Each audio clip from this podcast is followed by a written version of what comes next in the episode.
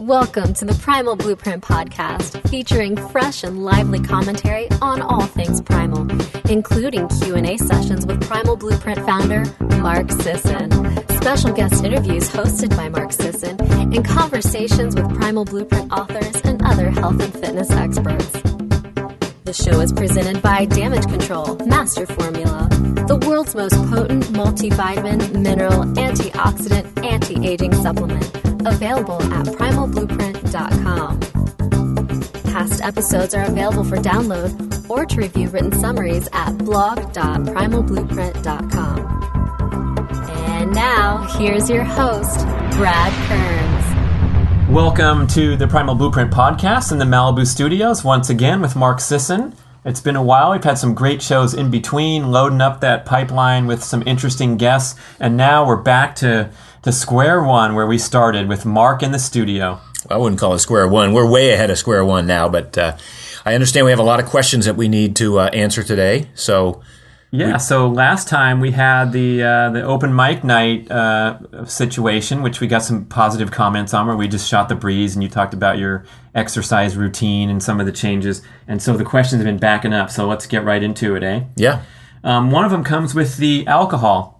And the fact that this person is studying in the um, expert certification program and noticed that um, we've kind of backpedaled from that stance that it's a sensible indulgence and you can enjoy your glass of wine and get those resveratrol benefits. But in the cert, he, he says, um, you mentioned that it's the first to burn source of calories, so it can get in the way of weight loss efforts. That it's lipogenic, meaning that other calories you consume with the alcohol are more likely to be converted into fat. And finally, that the antioxidant benefits could be a little bit overstated. And one more um, possible negative effect on gut health. So, in asking this question of you, I know you're still in the midst of your experiment, right? Well, actually, I think my experiment is uh, has been conducted and is over, and I've come to the realization that I'm going to cut back on alcohol.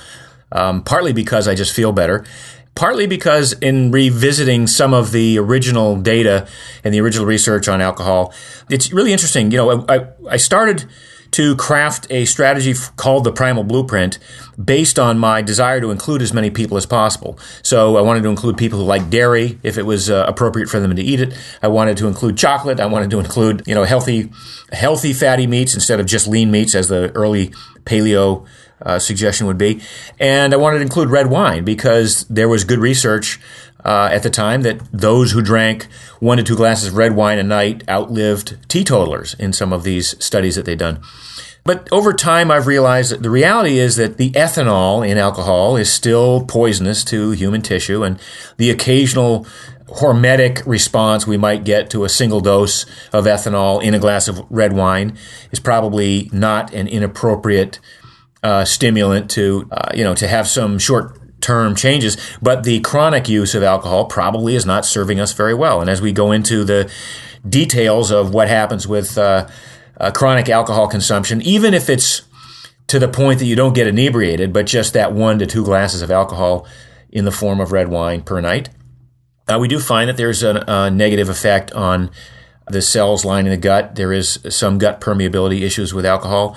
Uh, there are probably some some things going on. What I noticed for myself was that even with just a glass or two of wine, I would wake up two or three o'clock in the morning uh, after having fallen asleep very easily, uh, but then restless and having a difficult time getting back to sleep as a result of having awakened as a result of this. That's um, just a couple glasses. yeah, saying? just a couple so glasses. Normal routine yeah, evening yeah, and exactly, and that Yeah. that sort of um, went away with my experiment. So I thought, well, that's interesting. That you know, again, I assumed that my waking up in the middle of the night was a normal part of of life and, and something not to be uh, worried about. And yet, with having given up the alcohol, and I haven't given up completely, so I might uh, still have like I had one glass last night, which is the first glass I'd had in probably six days. So I might have a glass or two a week now instead of a glass or two a night. And uh, you know, there may be some interference with uh, the the um, the bacteria lining the gut. Um, it is pro-inflammatory to a certain extent. Uh, again, in short, do- uh, small doses, that might be a positive horm- hormesis, but in chronic, long-term exposure, it's probably not uh, not good. So you're calling chronic the basic, uh, socially acceptable couple glasses a night, or one to two. You said. Yeah, I think so. I think that's probably probably accurate. So yeah, just to, just to sort of wrap this up. So I've decided for myself that. Uh, and of course, you know, one of the things that happens as, as as a result of this experiment for me was once I got off the habit of drinking a little bit of wine uh, every night. Uh, then when I when I did decide to have a glass, I noticed the effects more. What's going on there at night when you're waking up? Uh, You know, possibly- the interesting thing is, I think that in Chinese medicine, they say that, that at between 2 and 3 a.m. in the morning, when you're sleeping, is when the liver is going through its, its, uh, its own self cleansing process. And I, I don't know whether I believe that or understand that, but it was very interesting that it coincides with my own particular uh, awakening at night and then having a difficult time getting back to sleep. All right, so you're committed, man. You're you're staying on pace here. We're, going to do rapid fire and hit a bunch of questions. Well, that wasn't so rapid fire, but let's let's see if we can pick it up even it's more. below our seven minute average. um, one thing I want to pull out of there is you you quickly mentioned the primal stance of advocating healthy fatty meats rather than what we always hear, even with primal paleo people, is going for the lean meats. Yeah, I mean, we in, initially when the paleo diet came out, it was lean cuts of meat was the recommendation, and I think this has sort of long since been remedied. I think the, the most of the, the strict paleo community has recognized that some of the fatty meats, provided they they're coming from from well fed, well cared for animal sources, are still appropriate for for consumption. Uh, so as long as uh, it, you know grass fed would be ideal, but if you had even a, a grain fed or grain finished beast who had not been given hormones and antibiotics, uh, that's still an appropriate choice of, of protein and fat, even though the fatty acid profile isn't quite as ideal as uh, as the uh, grass fed version. So in the primal blueprint you mentioned, if you can't get that wonderfully raised animal and you're eating CAFO, uh, trim the fat off because that's where the toxins concentrate. Well, even so, that's that's on a standard grown piece of meat. If you wanted to, uh, you know, work your way down the scale from ideal being grass fed to less than less than ideal being, a, you know, a CAFO concentrated animal feedlot operation fed. Oh, you just gave beast. away one of the questions in the cert, Mark. What does CAFO stand for? Right. That's module number 11. Yeah. Good luck, guys. Yeah, but um, you know, even if you are uh, relegated to that because of your budget or because of, of access, that doesn't mean that's the end of the world. As I say, you can trim off some of the fat and uh, put a nice slab of butter on top of that, and kind of retrofit it to become uh, a healthy source of fats in addition to protein. Nice, nice. Um, so here we are in mid October, and speaking of the cert, we launched in late August or beginning of September. So we're just starting out mid October. How's things going? You, you've had a tremendous response. Oh, it's unbelievable! It's the, the the response has been overwhelmingly positive. People who maybe assumed that they knew a lot about the Primal Blueprint and uh, were t- just taking the cert to kind of prove to themselves that they already knew enough have been observing that wow, there's this really goes into detail and there's a lot more information here than they they would have anticipated, and pleasantly so, and, and surprisingly so. Uh, we've had several hundred people who've signed up for the course. It's very uh, inspiring to me to see that there are that many people out there who want to further their knowledge, deepen their impact, and uh, and understand even more about how to extract the greatest possible joy, contentment, and fulfillment from a life.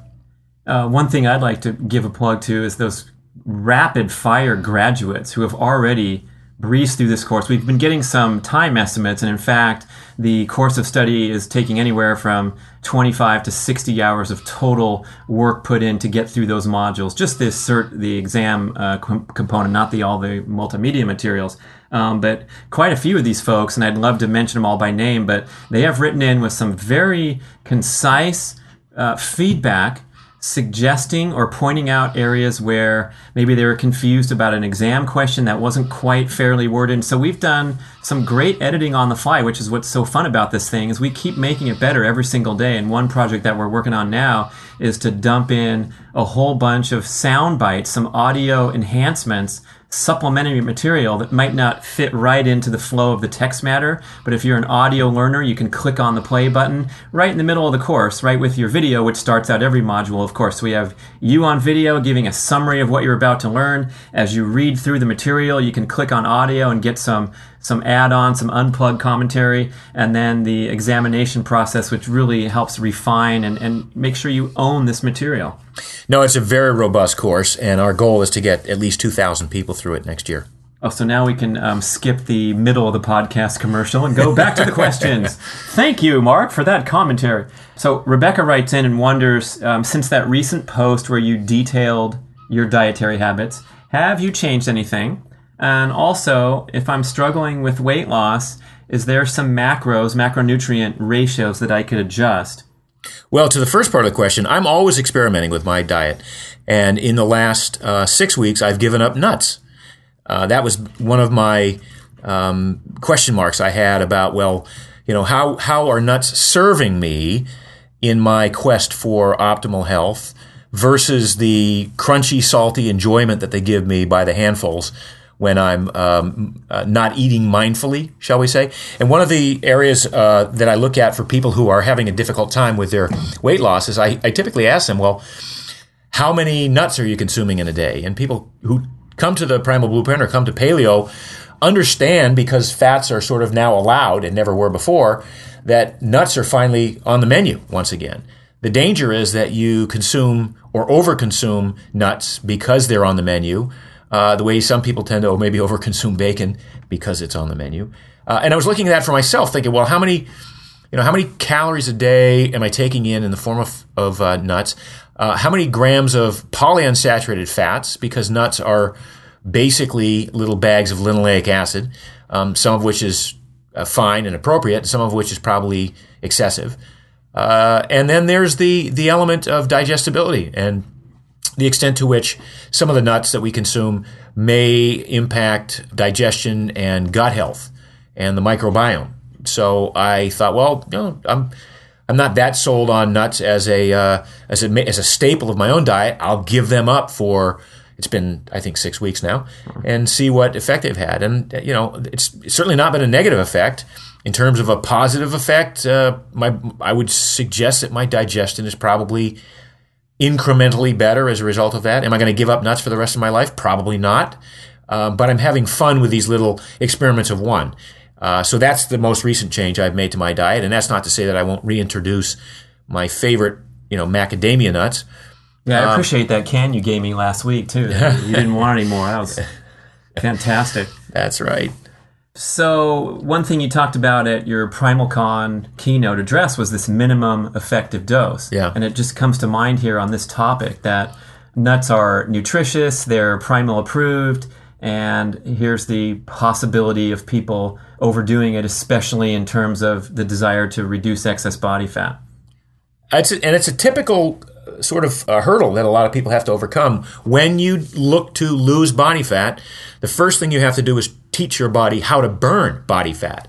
And that's the essence of the 21 day total body transformation. That's reprogramming your genes to derive most of your energy from your stored body fat or from the fat that's on a plate of food in front of you. Uh, but once you've developed that skill, that ability to tap into your stored body fat, then by restricting the amount of calories that you take in, you can you can force the body to burn off stored body fat. So I don't want people to think, "Oh, wait a minute, what's Mark's talking about this calorie restriction thing?" I thought that was that was a no-no in the world of paleo and primal. But the reality is, in order to lose excess body fat, we need to burn more calories than we store. The danger with some of the initial attempts at eating a high fat, low carb diet uh, would be that the the uh, you're, you're, presenting the body with as many calories or more ca- calories than it needs to burn. So you may be good at burning fat, but you may only be burning off the fat from your from your meals and not the stored body fat, which is what you're trying to do. Uh, and nuts tend to be very deceptive in that because I can see people who say, well, you know, I, I, I, do have a snack of nuts in the afternoon. And then when I get, we start to drill down and I get to, well, how many nuts are you having? Well, you know, a handful or two or seven. And, and then, I, well, what's a handful to you? Well, it's a good, and next thing you know, I'm, I'm finding out that these people are taking in a thousand or 1200 calories worth of nuts in a day. So it's not to say that that's, that's bad or horrendous or terrible or, or you failed a paleo or primal test. It's just to say that you're providing your body with so many calories that the body does not need to look to its own stored body fat for additional energy. So nuts seem to be a little bit insidious in that regard. Uh, well, I'm glad you made that distinction of the step by step because the first step is to get off the carbohydrate dependency. So if you need a big handful of macadamia nuts every afternoon, that's okay by primal blueprint standards. But then at some point, when you're getting good at burning body fat, you take a second look at that. And I think the primal fuel falls in that same category is it's an excellent catalyst to get people off the carb train especially in the morning if you're used to that high carb breakfast you have the primal fuel which the macronutrient content is low carb high high good protein high quality fats um, and they they sort of get trending in that direction where they're not they're not requiring those high fat snacks as much as they started out with. Yeah in, in basically the single serving on the label of uh, Primal Fuel is 195 total calories. And in that, you've got 20 grams of protein, you've got 14 grams of healthy fat, minimal carbohydrate. So it literally primes the pump so that you buy maybe another four or five hours till your next meal with just, again, 195 calories. But you've, you've primed that pump to start burning fat throughout the day. Uh, and if you're making primal fuel for, let's say, a high school basketball team that's burning a lot of calories and, and growing, and you put in two cups of coconut oil with 195 calories, like I do at my house, everyone's so satisfied. They love their blueberry smoothie that's probably a thousand calories in a medium sized cup. Well, it better not be two cups of coconut oil. Oh, no. I pour that stuff in like you would not believe. And they are so satisfied. They come over to our house all the time. Oh, great. Hey, guys, want a smoothie? Yeah, it's 195 calories of powder and 3000 of coconut oil. So if you're if you're on the high school basketball team, that's one category. The rest of you have that nice efficient minimum effective dose breakfast. Yeah, so the minimum effective dose of, of nuts, for instance, would be enough to take the edge off your hunger, not enough to constitute a meal. Good. We're, we're racing right through. And here's another one. Steve writes in and he's loving his primal. He's had great success. And now the big step is taken. His wife is actually going to try going primal. Are there any adjustments or different requirements for ladies getting started on a primal direction? Oh, you know, we could fill a book with that, and in fact, we are in Primal Woman coming out in 2015. But the short answer is, yeah, there are a couple of adjustments. You know, women in particular who, and depending on their uh, current metabolic state and their weight and their goals and their age and their status in life with regard to menopause, you know, pre-menopause, peri, post-menopause, all these things weigh into crafting an eating strategy that works for the desired goals. Um, in general, however, women do probably need to pay a little bit more attention to their source of carbohydrates. Uh, it's not to say that all of them need to cut way, way back on carbohydrate, but there's there are opportunities to to decrease carbs too much and then bump up against a wall that that uh, manifests itself as not feeling too great, uh, low carb flu, uh, lack Messing of energy. messing with hormones, perhaps. Yeah, I hear possibly, some people say. possibly. Yeah. So you know, if you're one who really wants to go in whole hog and start to whole hog's a bad cho- choice of words. if if you're one who wants to go in, bacon. yeah, yeah, exactly. Uh, but if you want to, you know, go full primal and really drop uh, the carbs dramatically, you just have to be very careful and watch, pay attention to the signals. Um, it's possible. A lot of people did that in the days of Atkins. They would go through the induction phase and go down to 20 or fewer grams of carbohydrate in a day. Uh, if you're a person who can do that and you recognize that you can do that, then why not exploit that for, for a couple of weeks? On the other hand, if you're somebody who is affected dramatically by that drastic a reduction in carbohydrates, then there's no need to to be as draconian about it. You can get a, you know cut down to if you're a person who was doing 300 grams of carbs a day, then dropping down to 120 is a major drop, and yet still gets you very close to where you need to be to start to get those uh, fat burning systems engaged, and yet is very doable in terms of the amount of, um, provided you've gotten rid of the grains, you know, the breads, the pastas, the cereals, the sugars, and all that. It gives you plenty of leeway for lots of vegetables. And again, the vegetables are going to help with your microbiome and uh, the, these soluble fibers that the healthy bacteria need to uh, to do their beneficial work then there, there's a lot of leeway in the primal blueprint eating strategy for women in particular to to continue to consume significant appreciable amounts of carbs as long as it's not sugar and grain based. So make it a personal experiment. Use your intuition. You shouldn't be feeling lousy as you're transitioning to primal and Right. take it away. Um, interestingly enough, we have two separate questions from recovering anorexics. One of them, uh, Elia, is concerned about uh, losing weight. I don't want to lose weight while I'm going primal. I, I, wonder how I can gain weight while I'm going primal. Should I eat more fruit, sugars, perhaps more fat? Uh, wonderful benefits of less pain, less inflammation, more energy, more emotional stability. She's 5'10, 130. She's at her healthy weight and in recovery, has a very active job, does sprinting one to two times a week. So she could be concerned on the flip side of most people, huh?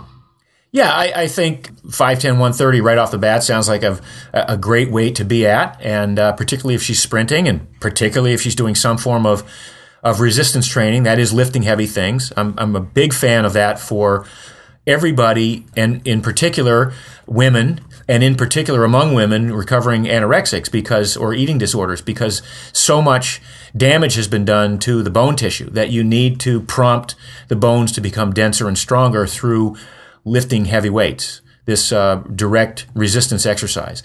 Ha- having said that, yeah, as long as you're getting enough protein, as long as you're getting enough uh, healthy fats, it, you, you really don't need to try to overdo the carbohydrates and the sugars. I certainly wouldn't want to restrict them, particularly if your your issue is, uh, you know, you want to maybe pack on a little bit more muscle and and uh, and not lose any more weight. But the main thing, whether you're obese or whether you're uh, a hard gaining, skinny person, what we're trying to do here is we're trying to find your ideal body composition.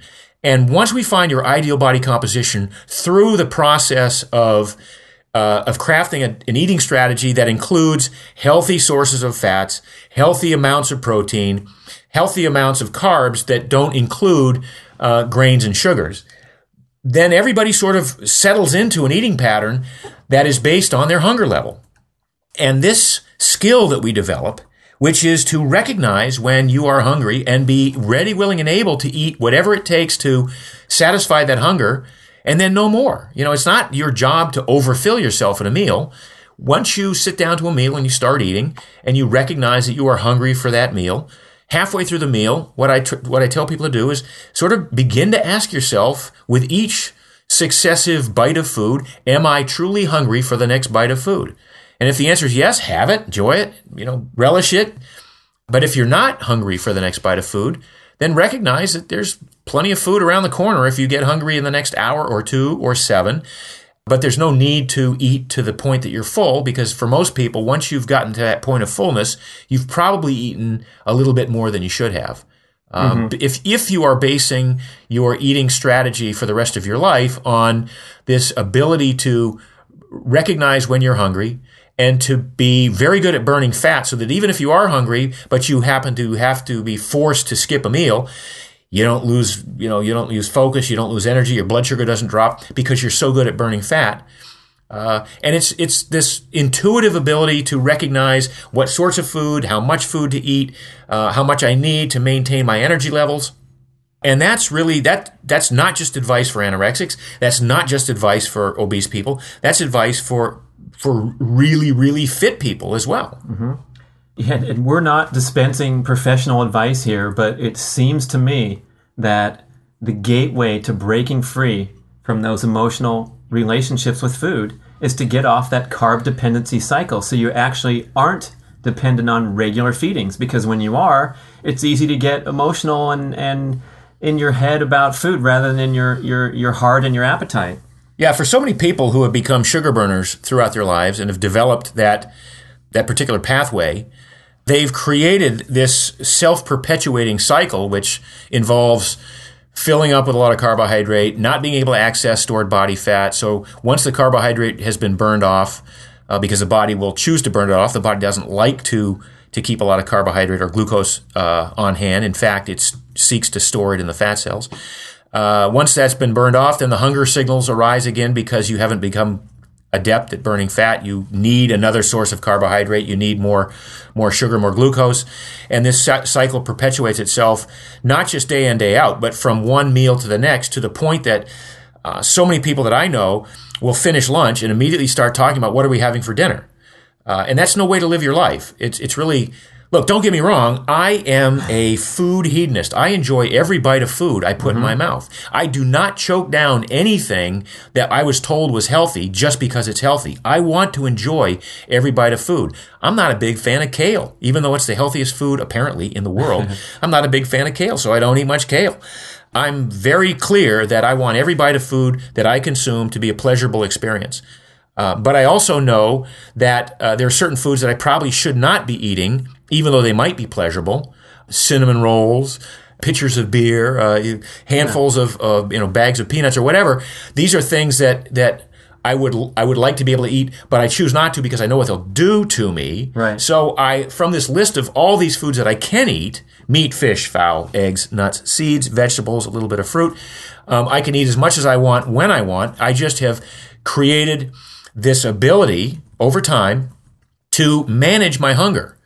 And the irony of all ironies with a low carb eating strategy, and this applies to all of the primal blueprint and most of paleo, is that you know once you are good at burning fat and once you are good at accessing ketones and once you can go for hours at a time without thinking about eating food just because you're so good at burning fat, uh, you get to the point where appetite does diminish. And I find myself eating 30% fewer calories today than I thought I needed 10 years ago to maintain the, the same uh, energy levels, body weight, uh, and, and everything else that was going on in my life, activity level. So it, it's, it's ironic to me that and people will say, well, wait a minute, aren't you restricting yourself because you're eating 30% fewer calories today than you did 10 years ago? That's a restrictive program. No, I certainly still eat when I'm hungry. I just, I, I recognize when I'm no longer hungry a lot earlier now. I don't hmm. overeat.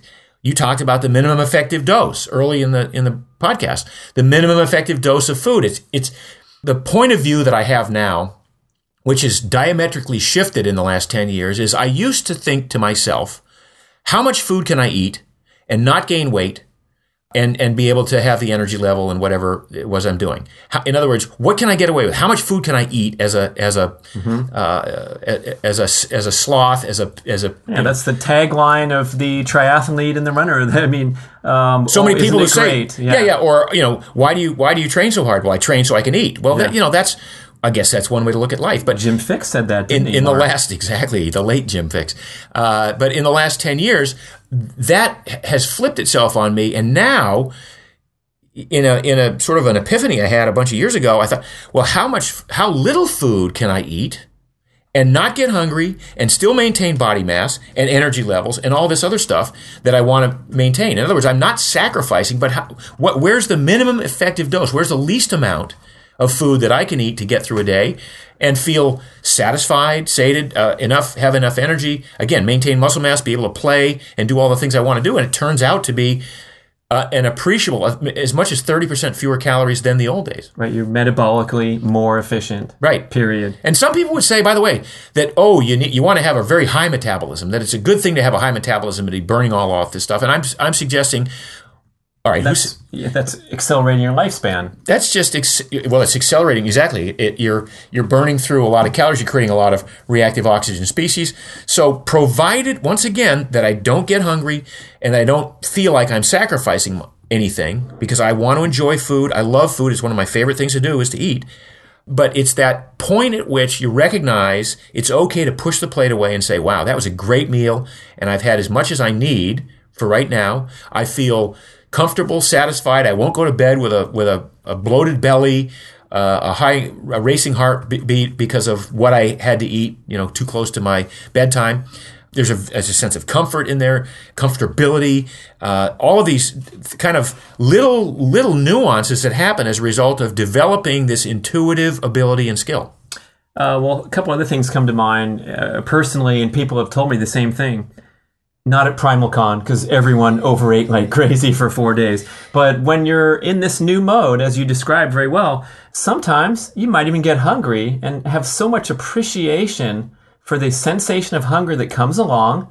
The however long duration the waiting period is, half hour, hour, whatever, and then the fantastic satisfaction from a meal, rather than being constantly overfed or fully fed your entire life, which indeed does accelerate cell division and shorten lifespan. Thanksgiving, uh, the holiday season is a good example of that for me. I I'm not a big fan just because there's so much eating going on. Uh, there's the pre-meal and there's in our house anyway well you can't skip breakfast uh, on, on uh, thanksgiving because you want to you know prime the pump or whatever and we got all this good stuff going on and then well, we depending on what time we have thanksgiving dinner there's got to be some form of of hors d'oeuvres being passed around. Well hors d'oeuvres would constitute a, a, regular meal in most households and by the time the thanksgiving meal rolls around it's like oh no i'm not even really that hungry and even if I am, um, you finish the meal and then there's dessert and there's all this stuff. It's it's really uh, a great mirror for me to look at my life up until now and go, wow, geez, if if I'm that susceptible and that, you know, I'm I'm I'm, I'm taking part in this ritual just because the family's here and that's what I do. How many hundreds of millions of people do this, not just at Thanksgiving, but every single day, where they're literally never letting themselves get hungry because they're so into the routine of breakfast, uh, mid morning bagel, lunch, mid afternoon snack, dinner, uh, a bowl of ice cream in front of the TV kind of uh, ritual. And if one of those falls out of place one day, they get emotional about it, yeah. cranky or whatever, and all of a sudden you're back to emotional relationship with food, which was the start of our lengthy right. question answer again. That was from exactly. Vanessa. Thanks. Um, so we'll hit a few more quick ones. One of them is, you know, you're talking now, especially with don't just sit there launching imminently, uh, the, the dangers of prolonged sitting and prolonged stillness in particular. Um, and, and one questioner comes in asking, why is sitting on a chair worse than laying down on the ground or on a bed? Or what about an easy chair? Is that better than sitting in the chair? Well, it's not necessarily better. It's not necessarily worse. It's just different. And this is what I think people, the essence of kind of don't just sit there and Katy Bowman's message, which I think is brilliant.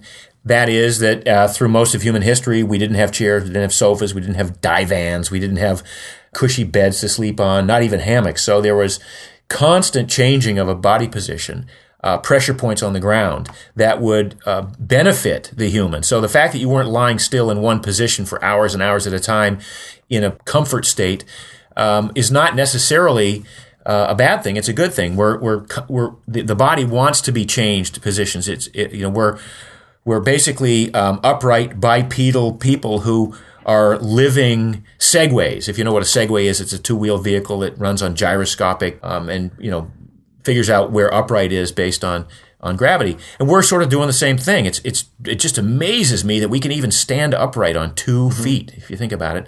Uh, why don't we just fall over? These little platforms that we call feet are tiny. Uh, but we the body's designed to be put through many different planes of motion throughout the day, many different ranges of motion. Sleeping is one of those, and if you change position in your bed a lot, that's a good thing, not a bad thing. Sitting is one of those positions we assume during the course of the day. If you change positions, I was in a meeting, a long meeting uh, this weekend in Scottsdale, and uh, I probably flipped the chair around four times between sitting on the on the front part of it, flipping it around, and leaning over the back the, the back of the chair, um, putting one leg out behind me so I could stretch out my my uh, quads and my hip flexors. And I was the people in the meeting were like, "What is he doing?" But I, said, I don't well, care. I'm, once you go once you go down that road to yeah. everyday movement, there's no turning back to exactly. the, stillness. Exactly. But I think um, as a plug for for the program, don't just sit there. It's going to be a, a, an amazing benefit to a lot of people who have that issue with with uh, spending a lot of time in sta- stationary positions at work. Even standing up. It's, Even it's standing ex- up. Correct. Stillness. So the stand up desk is, is still not the remedy. The remedy is keep changing changing positions right. constantly. Yeah, that's great. Here's someone who writes in about the low carb flu. They call it the 65,000 pound gorilla in the room that no one wants to talk about. Um, it's had great success uh, cutting out junk food, sugar, and alcohol for going on three years now, doing a great primal aligned exercise routine with high intensity, long backpacks in the Sierra, and so forth. I'd like to get into ketosis, but every time my carbs get below 90 net grams per day, I feel terrible and never seem to get through it. Constipation, bad sleep, headaches, weakness, and nausea. How can I deal with this? Well, first of all, there's no rule that says you have to go into ketosis. There's no hard, fast, primal mandate that says you got to get below 90 grams of carbs a day. I gave a, a, a, window from zero to 150 in the carb curve. And I said from 100 to 150 grams a day is where weight maintenance, um, with with grace and ease can happen. Uh, you can eat lots of vegetables and and some fruit in that arena and uh, maintain weight quite easily. This person is talking about being at 90 grams of, of carbs a day and dropping below 90 seems to create the problem. You know, if you want to go into ketosis, recognize that what happens is the brain is used to a certain amount of glucose. And if you withhold that glucose from the brain, the brain gets cranky and it says, wait a minute, where's my glucose? You've been doing, you've been providing me enough glucose to get by on a regular basis for a long time. And now you're not. And if you're going to do this for a long time, then I, the brain, am going to build the metabolic machinery to burn ketones because that's an alternative fuel that I can use instead of glucose. Mm-hmm. But there's going to be a transition period of about a week when you drop below that standard glucose provision of, in this case, for that person, it's 90 grams of, of carbs a day. And when you drop way below that, the brain isn't getting the glucose and it's trying to rebuild or build the metabolic machinery to handle ketones. It just hasn't done it yet. A week in, it'll start to have done it. But in that week, it'll be uh, uncomfortable. For some people, it's a breeze. It's not a, it's not a problem at all. For other people, it's, it's hell. It's terrible.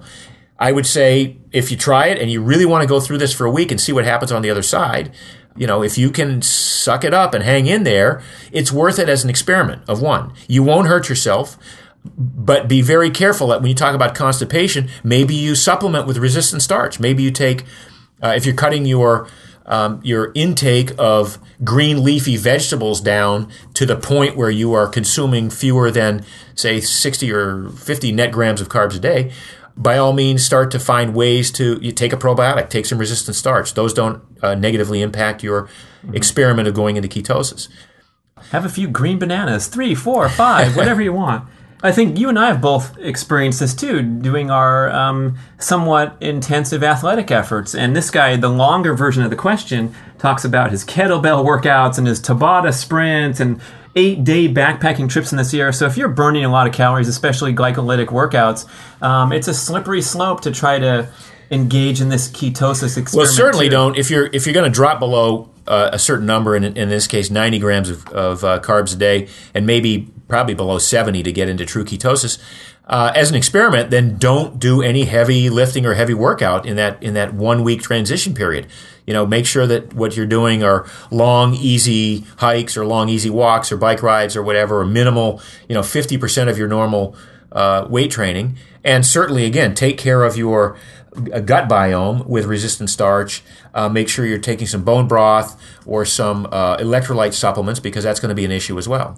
And that may be the reason that uh, a lot of people experience this low carb flu is they're not addressing the electrolyte imbalance. So some potassium, magnesium, uh, a uh, little bit of sodium, uh, in, you know those those sorts of adjustments can maybe make a big difference. That's great, Mark. I think we have time for one more question, so we're going to take it from a live caller. Joseph, you're on line three. Oh, sorry, we have technical difficulties. Let me just read it. I'm just kidding. We don't have live callers, but I thought I would mix it up a little and keep you guys anticipating this great final last question and many more lined up, by the way. So we'll get you back in and uh, hit some more questions. But Joseph wonders uh, when you're writing for the blog, how do you deal with the possibility of confirmation bias? Do you ever worry that the research you read may be just in fact what you want or expect to read? Yeah, well, I have to say that I, I try to be as objective as possible in writing these articles. However, I have a belief system. I have a, I do have uh, some biases that I'm looking for in some of the research, and anybody who who's in my field and doesn't admit to that is is telling a lie. They're biased.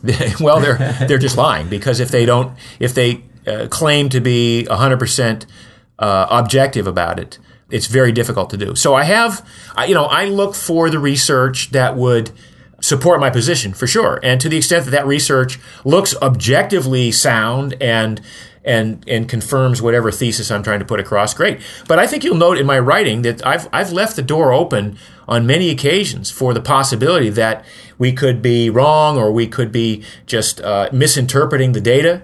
I have a real problem with scientists who, in their own uh, write up of a study, in my estimation, might interpret the data just because they've they've they've done their own confirmation bias. So I see a lot of headlines of studies that would suggest one thing, and then you dig deeply into the study and you find, wait a minute, that's just that was that was uh, cherry picking the data, and you could have come to an almost opposite conclusion from that.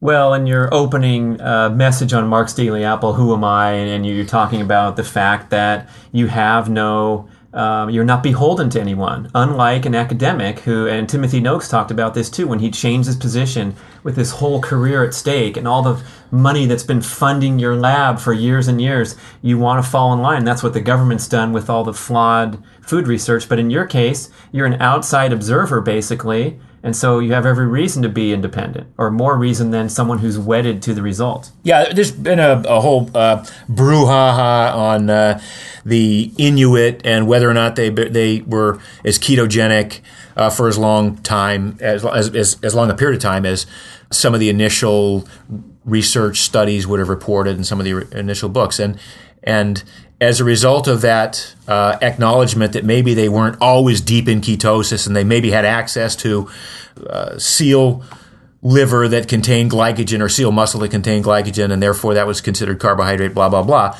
Um, but that, you know, I, I, look at those and I kind of chuckle and say, well, here's somebody who's looking to confirm that that they're right and we're wrong. And I'm just saying, well, it's interesting, but that doesn't change my viewpoint on ketosis, for instance, which is I'm not a person who's saying you should spend your life in ketosis. In fact, ketosis is just a tool. Ketogenesis is a, a wonderful mechanism by which the body, in in my humble opinion, uh, prompts itself to create more mitochondria, more efficient mitochondria, which only serves to enhance how you metabolize fats and and carbohydrate at the same time. So why not improve the amount of mitochondria and why not do so by playing around with the occasional cyclic ketogenic diet? But I'm not I'm not a person who said yes, you have to spend your whole life in ketosis in order to get certain benefits and because the Inuit did that. So I kind of I kind of always look at this as these are just little tools and tricks of the trades and I hate the word hacks, but I'll use it here, biohacks that we can implement because we know what the effect is on our genes. Uh, we have a sense of what the long-term effect might be, but but we will never know. Well, we won't not never know, but but right now we may not know what the long-term effect might be because we've only been doing this for ten years. So mm-hmm. here's an example. Uh, when I was a runner.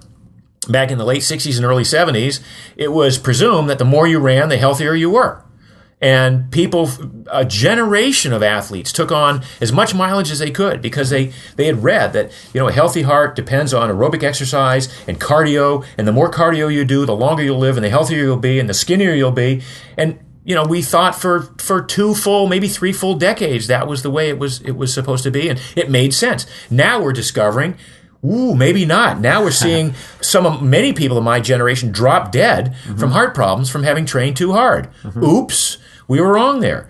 So back to the original premise, which is how do you maintain some objectivity and stay away from confirmation bias? I have some theories that I want to be true. I'm hoping they're true.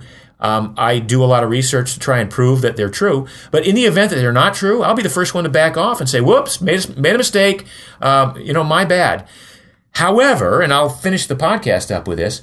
I've been contemplating writing a post um, just over the past couple of weeks, I've been saying to myself, you know what? So many of these things that we started predicting 10 years ago are starting to bear fruit and look to be, even though they were wacky assertions early on, now would appear to be to be accurate and having long-term positive beneficial consequences. Well said, and we'll get into some of those things that have turned the corner now and, and are getting more and more mainstream acceptance, such as the barefoot uh, minimalist scene, uh, and so on down the line. So we'll have some good topics to tee up for next time. For now, Mark Sisson, thanks for a great show and coming into the studio to hit the Q&A hard. I'm your host, Brad Kearns. Until next time, thanks for listening to the Primal Blueprint Podcast. Safeguard your health with the most comprehensive all in one nutritional supplement on the planet Primal Nutrition's Damage Control Master Formula. Forget mixing and matching with multiple bottles of individual agents. Now you can just take a single packet of the most potent and optimally balanced multivitamin, multi-mineral, antioxidant formula available on the market. You'll enjoy complete immune system, cardiovascular, memory, nerve, bone, liver, and anti stress support. And much more. With 51 research proven ingredients, Damage Control Master Formula helps you combat oxidative damage in every cell and every system in your body and shore up any dietary shortcomings with complete protection. Order Damage Control Master Formula today at primalblueprint.com and check out the incredible free shipping offer for our convenient and custom designed auto ship program.